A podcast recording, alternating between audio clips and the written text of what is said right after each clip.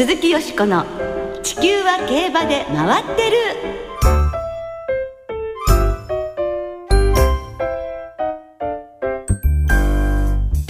皆様こんばんは。お元気でいらっしゃいますか？鈴木よしこです。地球は競馬で回ってる。この番組では週末の重賞レースの展望や競馬界のさまざまな情報をたっぷりお届けしてまいります。最後までよろしくお付き合いください。今日ご一緒してくださるのは山本直アナウンサーです。はい、よろしくお願いします。よろしくお願いいたします。山本さんはね、はい。先週アナウンサー泣かせと評判の はい。九州産限定の新馬戦の実況を担当されていましたが、はい。いかがでしたか？同じ勝負服の馬が4頭出ていたりして、あの、輪乗りの段階で、ちょっと、あ、これはちょっとごっちゃになってしまう、あ、一緒になってしまうと思ってたんですけど、まあ、始まってみれば、ええあの、同じ新馬戦ですので、ええしっかりと、あの、塗り絵、カンニングペーパーを確認しながら、ええ確かめ確かめ喋ってました。ねえ、はいでまた九州産限定の新馬戦っていうのもやっぱフはいァンの方が多いですからね、そうですね小倉競馬場ね。はいはい。ねえまたじゃああの次の機会も頑張ってください。ははいい。さて先週の土曜日ですがイギリスのアスコット競馬場でヨーロッパ中長距離の最高峰のレースキングジョージ6世クイーンエリザベスステークスが行われましたね。はい。レースはデッドーリ騎手が乗るイギリスのゴステン級車の3歳牝馬エネイブルがコバの一戦級を4馬身半突き放して優勝しました。イギリスオークス、アイルランドオークスに続いて G13 勝目となっています。ねえたまげましたね。強かったですねなんかね最初出る出ないって迷ってて、はい出てきたらあの強さと はいいうことでね、これで6戦5勝しかも圧勝続きの4連勝で凱旋門賞挑戦予定の日本馬まあ里のダイヤモンドにとっては最大のライバルということになりそうですね。はい。イギリスのブックメーカー各社のオッズを見ますと、凱旋門賞では、エネイブルを単勝2倍から3倍の一番人気。里のダイヤモンドはちょっと評価が割れてまして、9倍から15倍、4、5番人気に評価しています。はい。里のダイヤモンドは2日、今週の水曜日にフランス遠征に向けて立東へ帰厩しました。12日から検疫に入り、18日に出国予定です。はい。番組この後は、よしこさんと小塚アナウンサーの進行でお送りします。鈴木よしこの地球は競馬で回ってる。この番組は JRA 日本中央競馬会の提供でお送りします。鈴木よしこの地球は競馬で回ってる。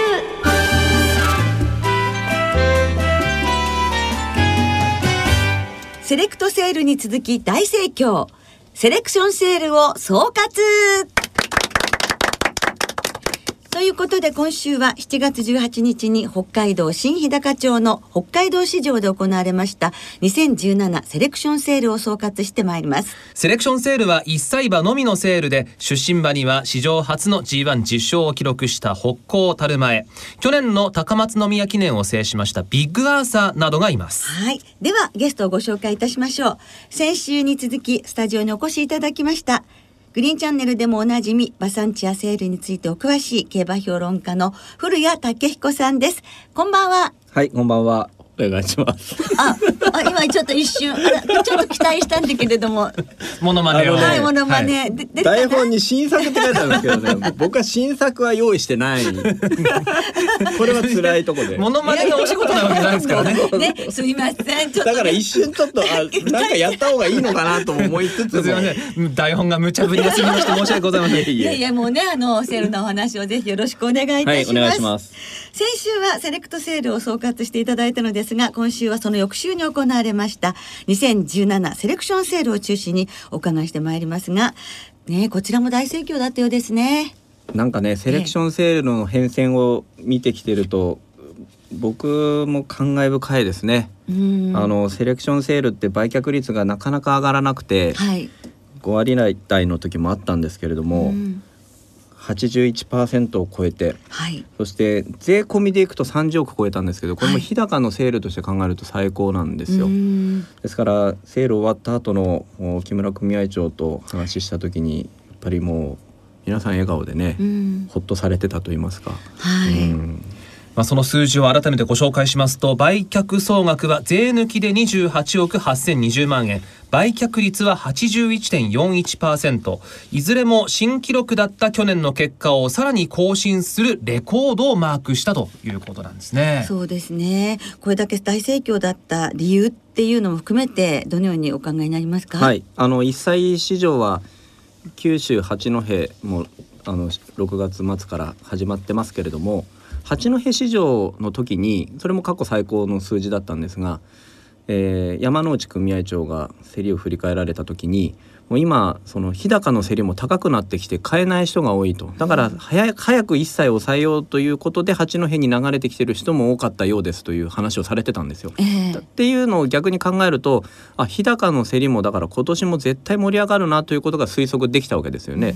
そこにセレクトセールのあの一切の盛り上がりから買えないという人が続出して、じゃあ次の週のセレクションでなんとかいいものを抑えようという人も絶対多かったと思うんですよ。ええ。で購買登録者数も今年も増えまして、はい。えーやはり序盤から1,000万超えたっていうのもあんまり記憶なかったんですけども3,000万を超えた馬がとにかく多かったっていうそれが今までのセレクションセールではないことでしたよね。やはりね一つにはそのまあ馬が揃ってるっていうことと、はい。それからその前の週のセレクトセールが今お話にあったように高くて買いたいけど買えなかったという方が、ここでじゃあ今を見つけようということがまあ大きかったということですね。はい、で最初からもうセレクションセールというふうに絞ってる馬主さんも結構多くて、うん。というのもあの地方競馬が今売り上げが伸びてきていることに乗じて、ええ。各主催者のあの馬主会さんがですね競り対象馬に対して、まあ、抽選なんですけれどもあの補助金を出すと。例えば多いであれば東京都馬主会はその何人か限定ですけれども1,000万を超えた馬に対して500万の補助を出すということをされてるんです。はい。でこの限られた市場でセレクションかサマーなんですよ。つまり大井の馬の司会の人たちはセレクトで買うと補助金出ないんでセレクションかサマーセールになるんですよね。うんそういう馬主さんも結構多かったと。ええ。でその大井の馬主さんがその抽選対象の方がね2桁いかなかったんですよね。だから変えてない人が多かったんですよ。うん。それぐらいはあ。盛り上がってたっていうことなんですよ。そうですね。だからねセレクションセールって言えばやっぱり中央の馬主さんに対してっていう意味も今まであったと思うんですけど、はい。そうやって地方競馬が元気になったことで地方の馬主さんもうん。セレクションで買ってみようっていう人も増えてきてる。それが相乗効果として競り上がっていると。そしたら地方の馬主さんではやはりねちょっと厳しいなという競りになってしまったようですけれども。ただ今後の競りに考えてもその流れは絶対つながると思いますので、ええ。まあ、セレクションセールの盛り上がりっていうのは非常に意義があったと思うんですよね。うん。であとあの東西も始めてた時あったんですけど、はい東西と一切をそれぞれ1日ずつ東西がもう全く売れなくてもう一切にシフトしてったんですけどもそれがもう今年になってだから7年目になりますかその一切の質もだからだんだんと良くなってきたっていうので、まあ、セレクションセールとは言っても過去300超えた時なんかもあったんですけども今年に関しては本当に絞って絞って実際の申し込みからは半分ですからね。ここまで絞っ上はい、あの申し込み頭数から上場に対してね、うん。だからそういう面で考えると本当にあの競り名簿を見ていてもこれはセレクションされてるなと。で実際落とされた方も比較展示で生産者の方も見てて、ええ。あこれは落とされたわけは分かったわって納得された方が多いって言うんですよ。うん。それぐらい今年のラインナップが良かったんですよ。ああ、そうするとやはり生産者の方々にとってもセレクションで馬を売ろうと思うとじゃあもっといい馬は作んなくちゃいけないっていうような気持ち、はモチベーションにまたなっていくっていうこともあるんですね。だから今年のセレクションは馬産地に根付いた方々の意識も高めていったし、うんその高まった効果がこの売上売却率につながったというふうにも見れるんですよね。はい。たまには真面目な話もするんですよ。いやいやいやいやない ですよ。ね、ええだって先ほどちょっとねその購買者の登録数も増えたということですけれども、はい7年前2010年が302人でしたが、今年は538人ということで200人以上も増えてるんですもんね。はい。それだけ純粋に競り上がる人が増えるってことですから、やっはいぱ活気はありますよね、ね。売り上げということに直結してきますものね。うん最高価格馬はあロードカナロア3区のボバチリエージェの2016税抜き価格で4400万円という値段でした。ね。え快速白山ムーンの判定という決闘馬なのですが。えーこれ上場番号確か11番。早い時間帯だったんですよそれでもうね4,000万超えたっていうので僕らもびっくりしたんですけどうも、うん。まあ、あの白井牧場さんもね本当にあの親しくさせてもらってる一人のなんで、ええ。すごくあの僕も嬉しかったし期待度も非常に高かったんでね白井さんの評価も高い馬なので、デビューが待ち遠しいですよね。そうですね。でセレクトセールでも高額馬が続出しましたロードカナロア3区だったんですがセレクションセールでも評価が高かったということでしょうか。はい、まあ、2番目に高かった東海ポピーの28ですね。うん、えーこの馬はビラトリの品評会に出ていて、はいあの残念ながらそこではいい賞は取れなかったんですけども、うんそれがやはりスタッフを刺激されて、もう競りに向けてもっとよくつ仕上げていこうっていうその思いがこの高い評価につながったんじゃないかと二部谷ファームの稲原さんがあの話してました。あのビラトリっていうのはあと三石あと東西では裏側なんですけどそういった一つの団体でそう品評会をやることによってあこの牧場さんはこうやっていい馬を作ってるんだなっていう意識を高めていってその町としていい馬を作ろうっていう取り組みをしてるんですけども、うんビラトリの品評会僕も今年はちょっと参加できなかったんですけどもあのできる限りずっと参加してたんですけどはい。もう年々ここの品評会で高い評価を受けた馬っていうのは競りで高額取引になってるんですよ。ええただ今年はこの受賞残念ながらできなかったんだけどもその思いがスタッフにねうん刺激になったっていう話を聞いたのはやっぱその品評会の意義っていうのもあるんだなっていう思いはありますよね。他にも今年のセレクションセールはダービー馬ディープブリランテの弟ですとか天皇賞馬ヒルノダムールの弟という注目の決闘馬を上場されていたわけですが全体としてその上場馬の質改めて古谷さんいかがですか？はいもう過去最高といえるブラックタイプですからその段階でやっぱり名簿を見ていてもワクワクさせてくれたということで比較展示の段階からも多くのお方があの見受けられたというふうにも話は聞きます。それから3番目に高かった馬あごめんなさい。2番目タイですか。グランプリボスの子供っていうのがねこれはやっぱり僕らにとってもあの夢のある話だなっていうふうにまあこれ辻牧場さんが出してたんですけど、自信は持たれてたんですよ、ええ。だからいくらになるかなと思ったんですけど競り名簿が後半なのでどれだけの人が残ってるのかなって思ったんですがええ。これもすごい競り合いになりましてね、えまあ、両徳寺さんが買われたんですけれども、い、やこのグランプリボスはその後矢作調教師もその馬のところに見てはい。いやいい馬だと。ええでグランプリもうディープブリランテとかはやっぱ自分が送り出した馬として守護馬としてうん。もう安心できるかなと思ったけどやっぱグランプリボスはまだ心配だからさってもうこういうあの高い馬が出てくれたっていうのは僕も嬉しいですよって話をされてたんですよ。矢作調教師が、はい。あ税込みで4100万円を超えているということですね。ーうん。だからやっぱりそういう送り出した調教師の方の思いっていうのもこういうセレクションの場で聞けたっていうのはね、まあ、僕らもあのやっぱセレクトセールよりはマスコミ陣も少ないので、うん取材のしがいがあるんですよ。なるほどええだから楽しいですよセレクションセールの取材って。ああ。さてこの後北海道の競り市場はサマーセールオータムセールと続いていきます。サマーセールは今月21日から5日間にわたって行われます国内最大規模のサマーセール。1200頭以上が上場予定されているということなんですが古谷さんはこのサマーセールはどのあたりを注目されてますか？はい、まああの昨年からまた5日間に戻ったんですけども本当は4日に絞りたかったんですけど、うん。あまりにも申し込み頭数が多くて、ええ。もう5日間もう、まあ、やらざるを得ないって言ったらあれですけどそれだけもう競りにの申し込みが多いっていうことを今の日本の競馬のね位置づけとして競りってのが大事だということの一つの象徴になると思うんですけども、やっぱりセレクションセールでも買えなかったという声は相当聞きますのでこのサマーセール5日間あると序盤がちょっと様子見そして真ん中でまた高くなって5日目にまた盛り上がるっていう流れなんですけど初日から相当盛り上がるんじゃないかと思います。うん特に初日2日目っていうのは中央競馬のあの関係者の方々も来れる日日程なので。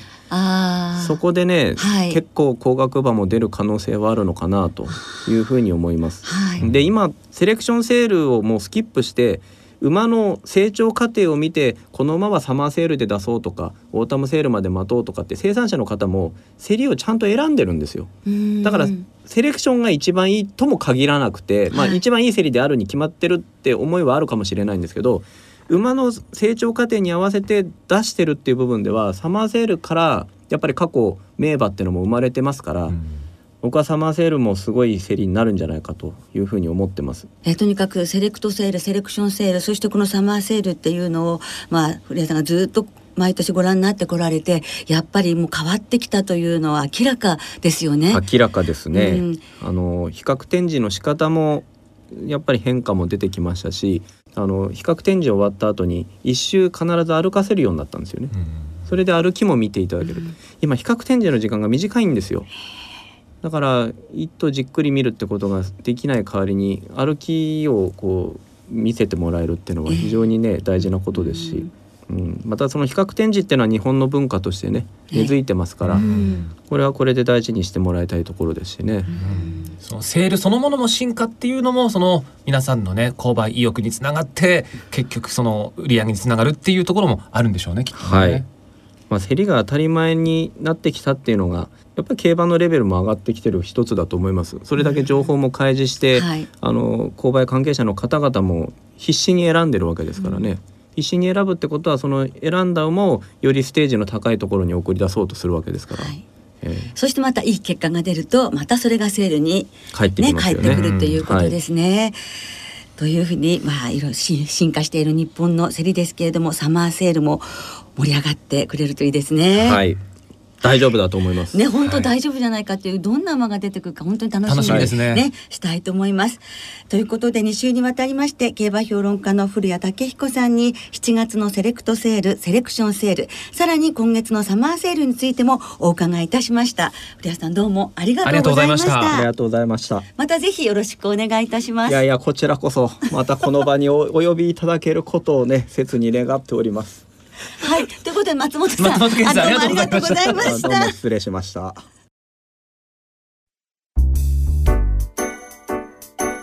鈴木よしこの地球は競馬で回ってる。ここからは週末に行われる重賞を展望していきましょう。はい。先週クイーンステークスアエロリット本命だったよしこさんですが、はい。ねえ、強かったですね。はい給料に恵まれたとはいえね。強かったです。はい。えこれで秋がまたうーんと楽しくなりましたね。はい。さあ今週は日曜日に新潟でレパードステークス小倉で小倉記念が行われます、えーまずは新潟で行われる3歳馬のダート 1800m 戦 G3 のレパードステークス展望していきましょう、では今週もレースのデータをチェックしましょうデータチェックが俺たちのすべてならば。レパードステークスが創設されてから過去8年のデータをご紹介します。一番人気の副勝率は 100%3 連単の平均配当は3万5千円。とにかくもうラジオ日経や家には帰りたくない。テップ別に見ると前走がジャパンダートダービーだった馬の副勝率が41%と好成績。関東馬の副勝率10%に対し関西馬は32%あり関西馬が優勢です。ただのリーグをで走り出す行く先もわからぬまま自由になれた気がした。37の夜。小塚でした。はい。尾崎でした。はい。はい。すごいですね。ハードル上がるなこれ。いやー、ね、壁越えてますよそうね。ですね。いやー。いやーよかったですね。ぜひ奥様に聞いていただきたい。はい。はい。高野2号です。はい、はい。えー金曜日正午現在新潟は天候晴れ芝ダーとともに両馬場のコンディションです。日曜日もお天気は良さそうです。晴れ時々曇り33度ということです、はい、相変わらず暑そうですけどね。はい3歳馬の重賞ですが、よしこさんは？はい、ここはですね、あの残念ながら。ベルモントステークスというはいリストになりましたけれどもね、大丈夫だというふうに信じて、やはりはいもう能力がやっぱ上じゃないでしょうか。エピカリスでどんな走りを見せてくれるか楽しみにしたいと思います。相手はですね、タガノディグオ、はいそれからテンザワールドとスターストラックのあのコバ相手にね連勝中というこの2頭も楽しみにしたいと思っています。はいはるくんの手相路まで入れまして生まれんでいきたいと思います。はい。はい、いかがですか？なおさんは、えージャパンダートダービー組上位と見てデータと一緒になりましたが、タガノディ号から買いたいと思います。はい。条件戦時代はあのいわゆるまくりのレースをしていましたので、エピカリスが先に仕掛ける展開になって後続を突き放すと、タガノディ号がはい。出てくる瞬間があるのかなというふうに思いますんでね。はい。はい。えーここから馬券を買いたいと思います。データと一緒とね、データと一緒です。はい。はい、続いて小倉で行われる芝 2000m ハンデの G3 小倉記念を展望していきましょう。このレースはサマー2000シリーズの第3戦です。ではこちらもデータをチェックしましょう。競技用具データチェックなんてクソくらえと思った。小倉記念の過去10年の一番人気の副勝率は 50%3 連単の平均配当は27万5千円。先生あなたは穴馬探しの代弁者なのかハンデ別に見ると57キロの副勝率が29%と好成績56キロが 25%54 キロが20%で続いていますレース間隔が空いている馬が好成績で中10周から25周で出走してきた馬の副勝率が38%はあります仕組まれたものまねに誰も気づかずにあがいた日々もある。シャドーパーティーからの卒業。モノマネからの卒業。本当崎のファンの皆さんすいません。小塚でした。本心が。すいません。いいやいやモノマネからの卒業はしてほしくないと思います。や、えーデータチェック班一度もういいかなって思ってるんですけど。なんかね、行儀よくデータチェックなんてクソくらいと思ったって最初はね、本心だっておっしゃってました。よ。はい。さあ、なおさんの本心でもあるのでしょうか。えーはい。えーデータチェック班の総意でございます。いやいや、もうね、ファンの皆さん、リスナーの皆さんが楽しみにされてますのでね。ははいい、よろしくお願いいたします。はい、小倉の天候は金曜日晴れ芝田とともに両馬場という正午現在の天候です。はい日曜日曇り一時雨、ちょっと台風のい予想も気になるところなんですが、はい37度。えー、体温より高いじゃないですか。湿度も高くなりそうですからね。ちょっと大変なお天気ですが。はい。みんな頑張ってください。さあ、よしこさん、はいここは？トロングタイタンに期待したいと思います。はい人気ですけれどもね、えー小倉、夏の小倉参戦全勝ということですし、はい前走レコード勝ちですけど、落鉄しながらということで、はい根性ありますよね。はい、4歳馬トロングタイタンから行きたいと思います。はいボージュ、スピリッツミノル、サンマルティン、そして障害帰り、クランモンタナ。去年勝ってます。はいはい。それからデータと一緒、シャドーパーティー。シャドーパーティー。中山金杯ね、僅差の4着。はいはい。期待したいと思います。では、なおさんいかがでしょうか？私もストロングタイタン前走レコード勝ちしていますしね、えー小倉4戦3勝唯一負けた小倉大商店はマルターズアポジーにうまく走られちゃったかなと思いますので、えーここから馬券を買いたいと思います、まあ、川田騎手ね。ええ。小倉ですから。はい、ぜひ。そうですね。はい。燃えましたよね。はい。はい えー、小倉記念の展望でした、はい。リスナーの皆さんからいただいた予想もご紹介します。お願いします。サムライタイガースさん。先週はクイーンステークスの予想クイーンズミラーグロ本命で的中したサムライです。レパードステークスはエピカリスですが穴馬が絡んでくれることを願っています、一撃さんこんばんは。毎日暑いですね。暑いです。もう予想に集中するのが難しいです、レパードステークスは素直にエピカリスを軸に馬券を組み立てたいです、うまえもんさん。レパードステークスは連勝で勝ち上がったテンザワールドを狙ってみたいです。炎の男さん。小倉記念強い相手と戦ってきたスピリッツミノルと上昇一途ストロングタイタンに注目しています、はい。中堅さん。小倉記念は達合撃を狙います。先週700勝を達成したデムーロ騎手が騎乗しますし斤量も52キロと手頃です、うん、そうですね。はい、デムーロ騎手熱いの大好きって言ってましたね。そうですね。はい。らしいですね。ねえー、フダ兄さん小倉記念はリーディングジョッキー戸崎啓太騎手が小倉初参戦。サンマルティンで全10条重賞制覇一発回答を出すか注目です。茂田舎門さん小倉記念の軸馬はフェルメッツァです。コース形状が似ている福島での成績が良いので天候が崩れない限りチャンスがあるかなと思っています、ということです。ね、それぞれ皆さんどうも。ありがとうございました来週は関谷記念エルムステークスの展望を中心にお届けいたします。お聞きの皆さんの予想もぜひ教えてくださいね。お待ちしています。